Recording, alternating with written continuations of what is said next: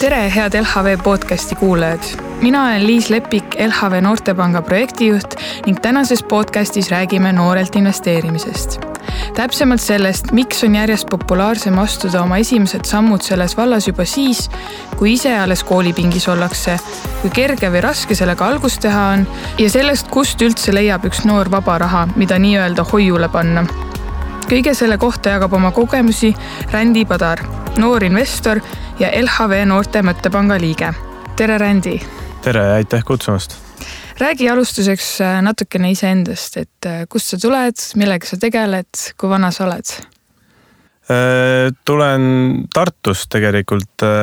kuigi suurem osa oma elust elanud Tallinnas pigem pean ennast ikkagi selles mõttes hingelt tartlaseks, et et see asemel ütlen too ja, ja nii mõnedki muud käänud on külge jäänud, aga aga suurem oma elust olen eh, tegelenud tegelikult jalgpalliga. aastatest võib tulla kuskil neliteist, viisteist. tõsi, enam hetkel ei tegele sellega, sest kui tuli otsustada, kas õppimine või jalgpall, siis, siis liikusin õppimis, õppimisteekonnale. ja hetkel olen siis Estonian Business School'i üliõpilane ja juhatan seal ka üliõpilasesindust. ehk siis eh, tegelen tudengitega, tudengieluga, tudengielu eh, suurendamise ja kommuuni loomisega ja jah aga kui vanalt sa näiteks investeerimise vastu huvi hakkasid esimest korda tundma või kust see investeerimispisik sinu üles leidis?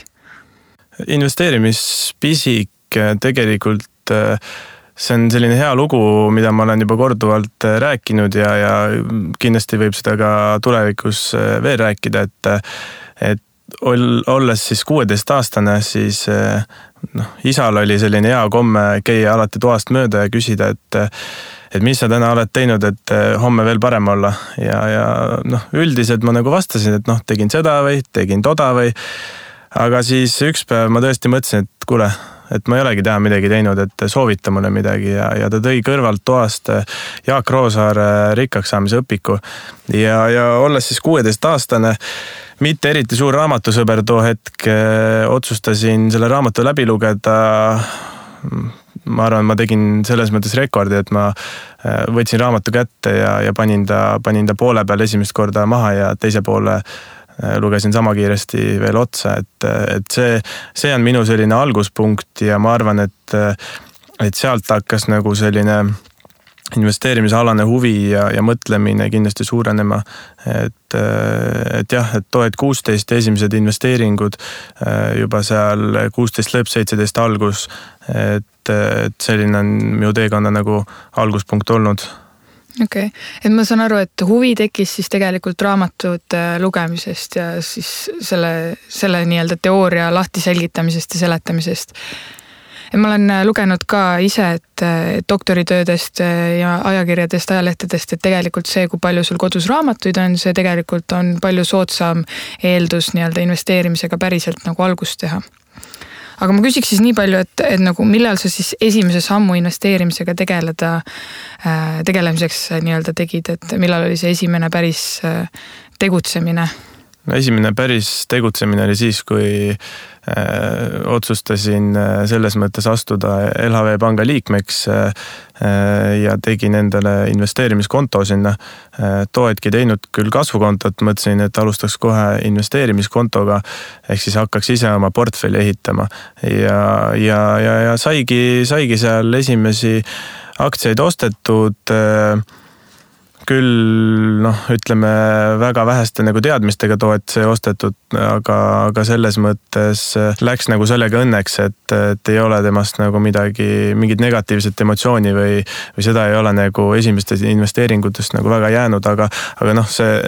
see, mille, millega ma nagu ostsin, need olidki pigem sellised aastatega kogunenud selline sünnipäevaraha, mida alati lubasid, et ostad midagi ilusat selle eest, aga alati jäi ilus nagu ostmata, sest noh, et okei okay,, kogume veel ja kogume veel ja siis ma ütlesin, okei okay,, ma arvan, et see on see koht okei okay,, aga kui rääkida noh, üldiselt siis sinu puhul see lihtsalt, et läksid ja hakkasid tegema ja siis kuidagi õppimisprotsessi käigus tulid need oskused, teadmised. aga kui mõni noor praegu kuulab meid, siis äh, mis sa temale soovitaksid, et kuidas, kuidas algust teha, kas esimene samm ongi lihtsalt teha endale investeerimiskonto või, või kuidas see protsess noore jaoks nagu välja peaks nägema? Äh, ma arvan, et ma siit isegi tahaks natuke kaugemalt alustada, et, et investeerimine ei tohi kindlasti olla asi või, või midagi, mingi tegevus, mida inimestele maha müüa.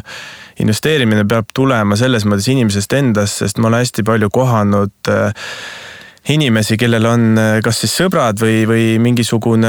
noh, keegi, mingisugune organisatsioon või kuskilt on turult tulnud indikatsioon, et, et sa pead investeerima ja sa tee seda ja seda. ja on hästi palju sellist äh, nagu nii-öelda haipi on nagu sellele investeerimise taha tekitatud. investeerimine on selles mõttes võimalus ja see, mis mulle meeldib ka LHV Panga puhul on, on see, et alla kahekümne kuue aastaste,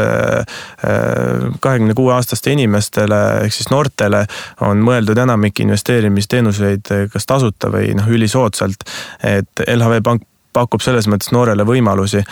mida ma nüüd selles mõttes noorele soovitaks, on ikkagi esimene investeering võiks olla eneseinvesteering.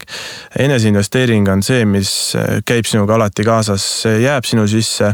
ja, ja, ja sellest eneseinvesteeringust tihti leiad sa ka endale õige keskkonna. noh, faktid selles mõttes ütlevad, et õige keskkond või üldse keskkond on inimese tahtes kakskümmend korda tugevam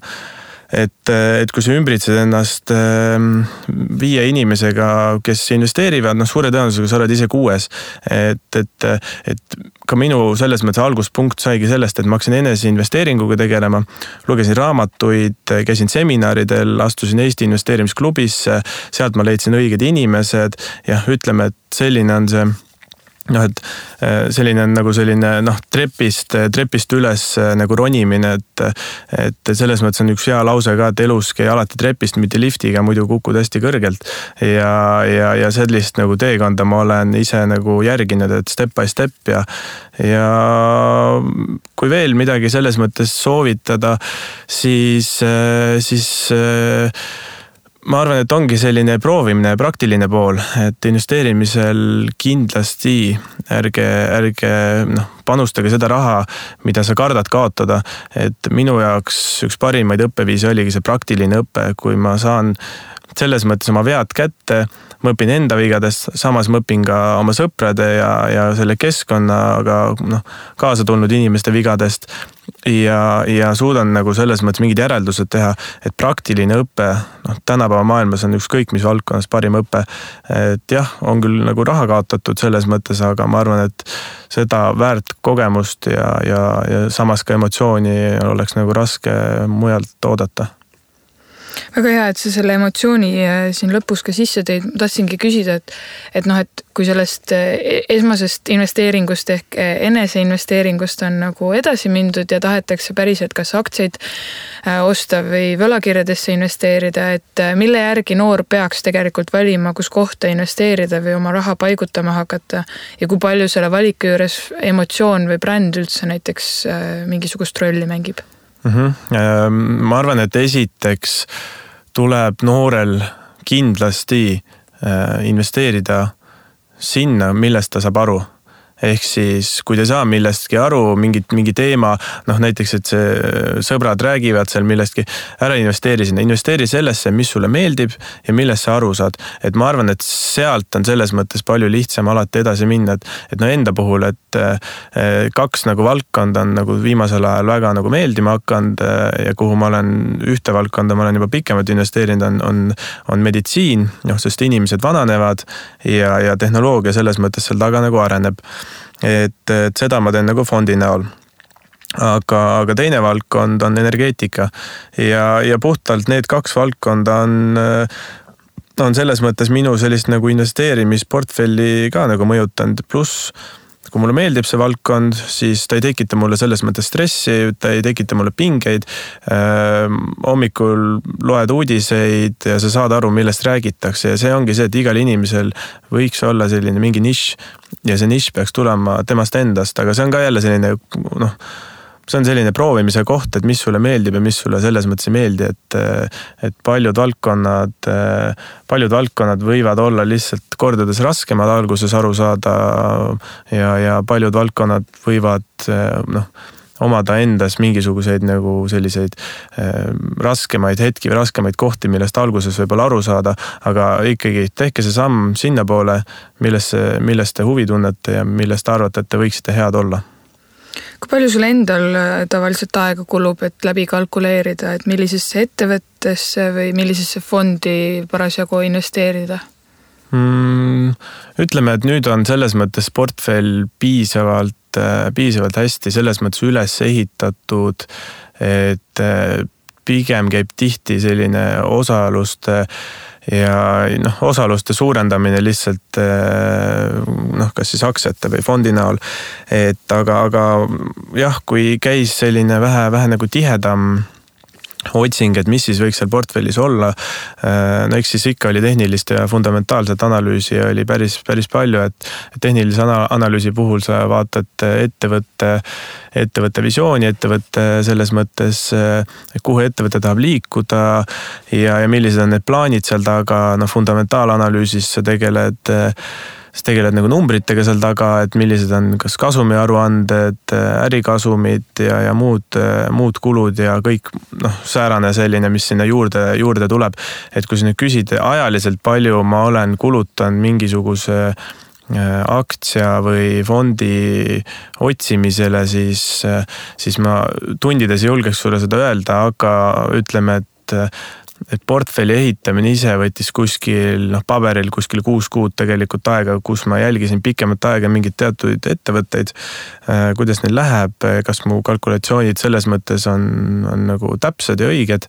ja, ja kui ma olin nagu veendunud, siis, äh, siis valisin sellest suurest potist, valisin nagu need nii-öelda, mis kõige rohkem meeldisid, millesse kõige rohkem usku oli ja mis selles mõttes kõige rohkem ka õnnestusid. valisin endale portfelli ja, ja ütleme, et see on täna nagu toiminud, et ehk kindlasti ma selles mõttes ei, ei pane nüüd selles mõttes piiri ette, et ma ei uuendaks midagi või noh, oletame, et, et näiteks ka majandus, majanduskriis ei tea hetkel ju, kuna meil tulemas on. et sellest lähtuvalt siis peab ju ka portfelli nagu portfelli peale mõtlema ja ka võib-olla üle vaatama, et, et mis oleks ka kindlad näiteks teatud majandusetappides ehk et ma saan aru, et praktilise poole pealt sa soovitad tegelikult ikkagi enda jaoks nagu lahti joonistada ja täitsa silma ette panna, et et äh, kuhu, kuhu noor praegu tahaks näiteks investeerida, natukene aega seda äh, aktsiate turgu tervikuna ka jälgida ja siis äh, selle pealt õppida natukene neid liikumisi ja vaadata, kuidas mingid sündmused seda turgu või aktsia hinda nii-öelda siis mõjutavad just, et äh, selles mõttes on palju kinni ja taga on nagu mustrites, aga neid mustreid oskad sa tegelikult hakata nagu jälgima või järgima. noh, siis kui sul selleks, selleks ka nagu juba silma on, ehk siis ikkagi tuleb kogemusest, et, et paratamatult kõik käib selles mõttes tsüklis ja, ja, ja sarnaseid mustreid turul leidub. et, et jah saage nagu tuttavaks selles mõttes börsidega, minge minge Nasdaq Baltic lehele, vaadake, mis toimub meie Balti turul. minge, käige ka näiteks Ameerika turul, et saage aru, kuidas üldse turud käituvad, noh, selles mõttes on Eesti turg on nagu meil väike Äh, või Balti turg on meil selles mõttes väike ja, ja neid äh, tehinguid on iga noh, ikkagi selles mõttes vähem ja aktsia nagu selles mõttes volatiilsus ja, ja liikumine on äh, pigem nagu, pigem nagu madal, noh võrreldes, võrreldes meil Ameerika Ühendriikide turuga, kus päevas võivad need aktsiad nii üleval kui all ära käia, et, et selles mõttes jah ise nagu katsetamine, ise arusaamine, ise proovimine, see on nagu samamoodi see praktiline õpe, et äh, alusta, alusta selle teekonnaga, võta need sammud ette ja vaata, kuhu see selles mõttes nagu ka välja viib. aga jah, nagu sa ka mainisid, tegelikult seda nagu lahti joonistamist ja endale nagu noh, mõtestamist, et, et kindlasti on ka sellel oma, oma koht, et noh, päris nüüd pea ees kohe kivi, kivi, noh, et sa ei tea, kas seal vees on nagu need kivid või ei ole, et pea ees nagu vette ei tasu hüpata, aga aga ikkagi, kui sa teed endale mingisuguse plaani valmis, on sul see plaan näiteks eesmärgistatud, siis äh, julgelt äh, mine tee oma esimesed sammud ära turul ja, ja vaata selles mõttes, kuhu, kuhu ta viib, et, et eesmärgid on selles mõttes investori teekonnal, investori teekonnal väga olulised et sa teaksid, kuhu sa liigud, et sa teaksid selles mõttes, mis, noh, mis selle rahaga ikkagi peale hakata, et sa ei paneks seda raha nagu umbes sinna. ja kui ähm, nüüd natukene nii-öelda praktilisest poolest jälle sellisesse teoreetilisse võtmesse minna või natukene rohkem emotsioonidesse sisse süvenedest investeerimine paratamatult äh, toob alati mingisuguseid emotsioone kaasa, olgu need siis positiivsed või negatiivsed. et äh, kuidas sina näiteks oled äh, õppinud toime tulema pettumusega või suuremate, väiksemate kaotustega mm,? noh, eks eks sa pead, äh, ütleme, kui sa astud investeerimismaailmasse, siis emotsioonidel on nagu selles mõttes peaks olema väga vähe teha seal. et, et, et õpetatakse ja räägitakse ka sellest samamoodi, et, et emotsiooni investeerimine selles mõttes ei käi kokku. küll aga on võimalik äh, teiste inimeste emotsioonide pealt kasu lõigata, aga, aga ma arvan, et see on juba selline natukene kõrgem, kõrgem pilotaaž selles mängus kui sa nüüd küsid, et kuidas mina olen õppinud oma, oma pettumusi nagu nendest õppima ja, ja kuidas üle saama, siis noh, mul on hea meel on seda tõdeda, et neid pettumusi nüüd üleliia palju ei ole olnud. jah, küll aga on neid, on neid ikkagi ette tulnud ja, ja kõige lihtsam vastus sellele on see, et ma ise panustasin sinna, ma ise uskusin sellesse, kui see nii ei läinud, siis nüüd ma teen analüüsi, mis läks valesti, selles mõttes on mul, on mul märkmik selleks, kus ma siis joonistan ja, ja kirjutan need asjad nagu lahti ja läbi.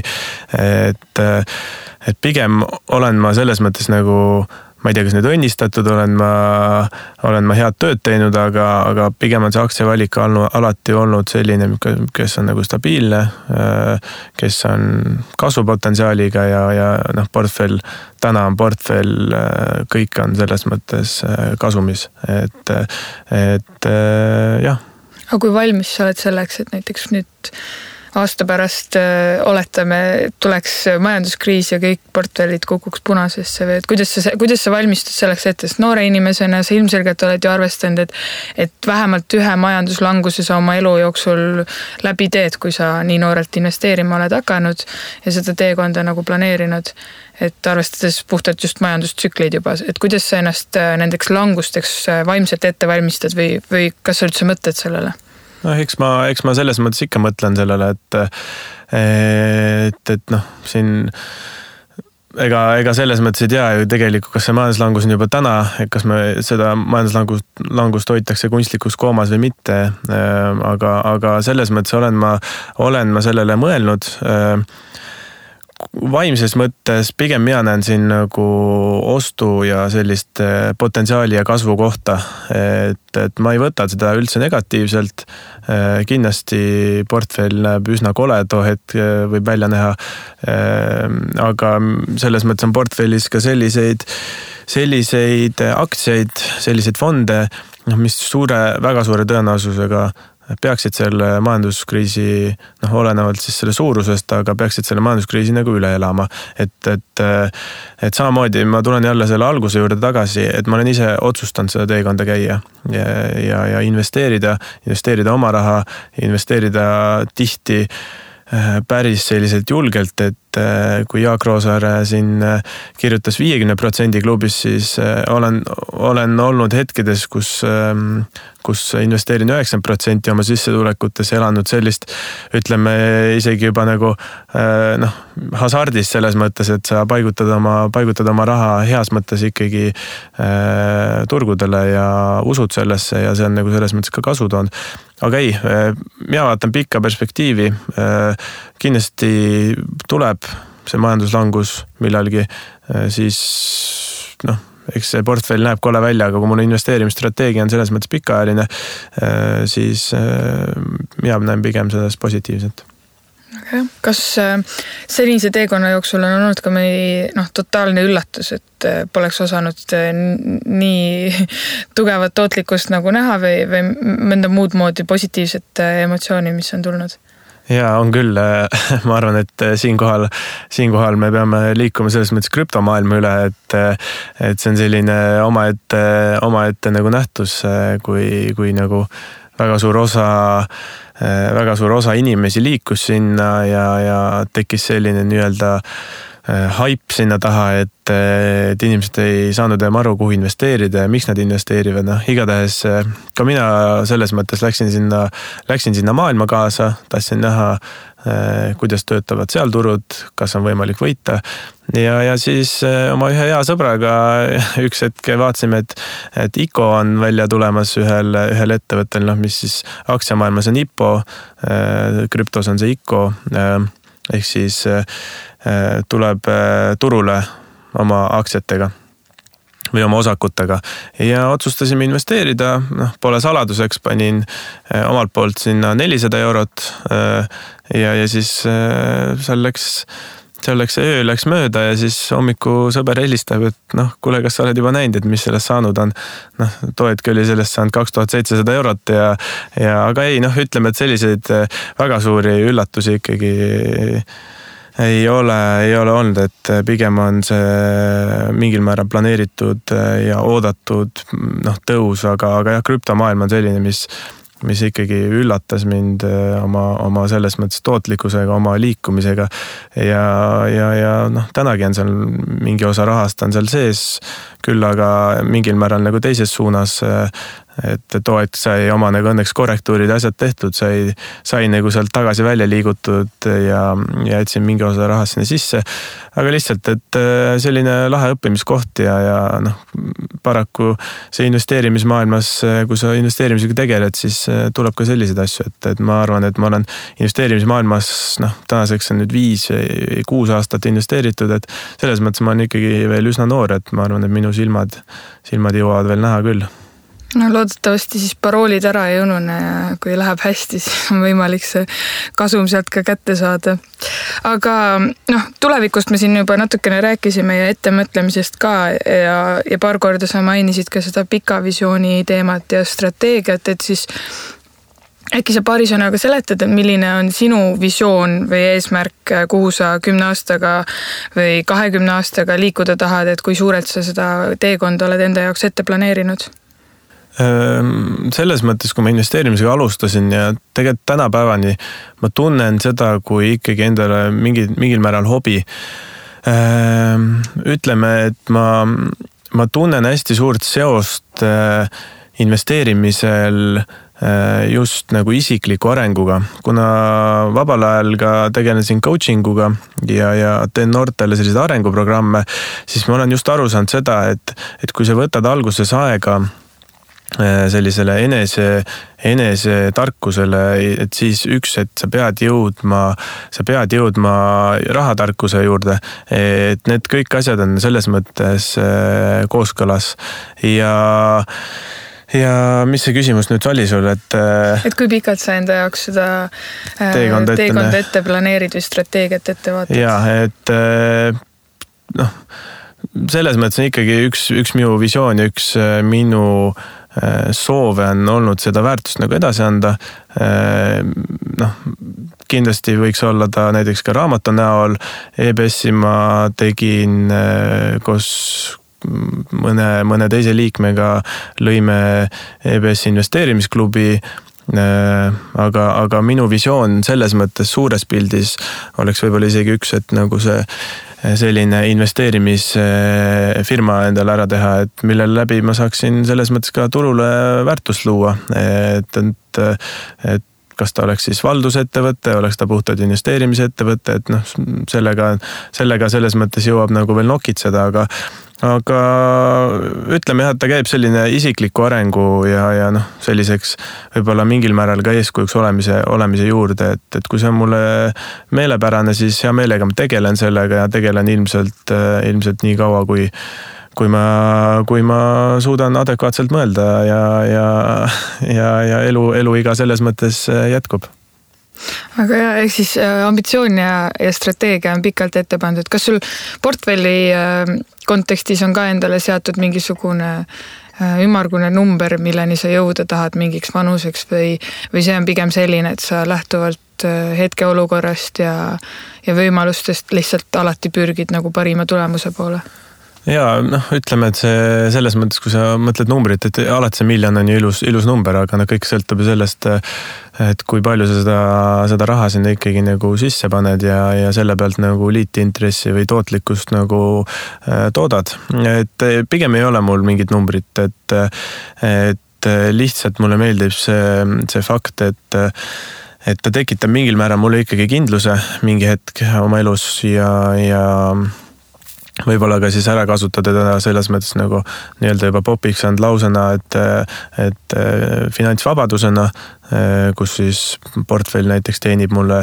ise siis kuupalga või, või katab suuri osa, suure osa oma kuludest ära. et ei ole, selles mõttes ei ole kindlat numbrit ette pandud, et et, et strateegia on selles mõttes jah, pikaajaline. Tootlikkus, tootlikkust üritan hoida, hoida ikkagi keskmise või üle keskmise ja ja sellise hoiakuga liigun nagu tuleviku poole, et, et et siin lähima tegelikult kahekümne aasta jooksul ma olen mõelnud, et seda portfelli ei ole mõtet nagu noh, selles mõttes nagu tühjendama hakata ja, ja kõik eh, siis tulu, mis mulle tuleb sealt, et see tuleb nagu ikkagi reinvesteerida. ja ka täna selles mõttes eh, oli, oli nagu positiivne näha, et üks fond eh, otsustas mulle dividende maksta ja jälle rohkem tulu juures, millega investeerida, seega, seega liitintress ja, ja dividendid ja, ja kasvupotentsiaal on need, mis ma lõpuks tulevikuks nagu taga ajan. väga hea ja lõpuks äh, siia lõpetuseks üks küsimus, äh, mis noori ilmselt äh, kõige rohkem huvitab või mis paljudel noortel nii-öelda peas kinni on, on see, et kust siis leida seda raha, mida investeerida? Vot selleks, selleks sai ju selles mõttes tehtud LHV noorte mõttepank, et me suudaksime positiivselt ka võib-olla üllatada noori sai ju siin tegelikult nüüd tehtud äh, väga lahe keskkonna säästmiskampaania, äh, mille läbi me tõestasime äh, see summa, kui ma ei eksi, oli seal sada kakskümmend üks eurot väga lihtsate tegevustega nagu kokku hoida. aga, aga ütleme, et minul on endal noh, kui ma nüüd soovitaks midagi, minul endal on selline hoiak alati olnud, et kui ma kui läheb selliseks emotsiooni ostuks või midagi, siis ma alati küsin, kas mul on seda reaalselt vaja. et, ähm, et, et noh, see on nagu paljud ostud ja palju, palju nagu ära jätnud, aga noh, kui, kui teil on ikkagi mingi sissetulek, siis sissetuleku pealt äh, oleks mõistlik äh, mingi osa protsent äh, noh, kõrvale tõsta, ütleme Jaagu, Jaak Roosaare viiskümmend protsenti võib alguses tunduda nagu tiba raske, et eh, midagi võiks ka ju seal noh, selles mõttes säästmiskontole minna, et seal kuskil kakskümmend, kolmkümmend protsenti kas siis palgast nagu kõrvale tõsta ja seda investeerida. Ehm,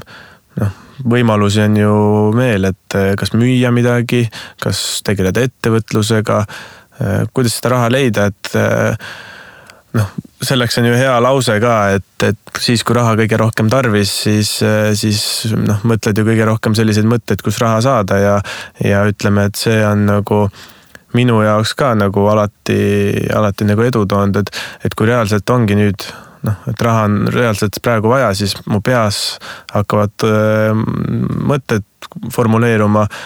kus ma ja kuidas ma seda saada võiksin, aga, aga kindlasti väga suur jah, osa on nagu säästmisel, et oma elu suures pildis nagu üle vaadata, et, et eh, kuhu sa maksad ja miks sa maksad, et noh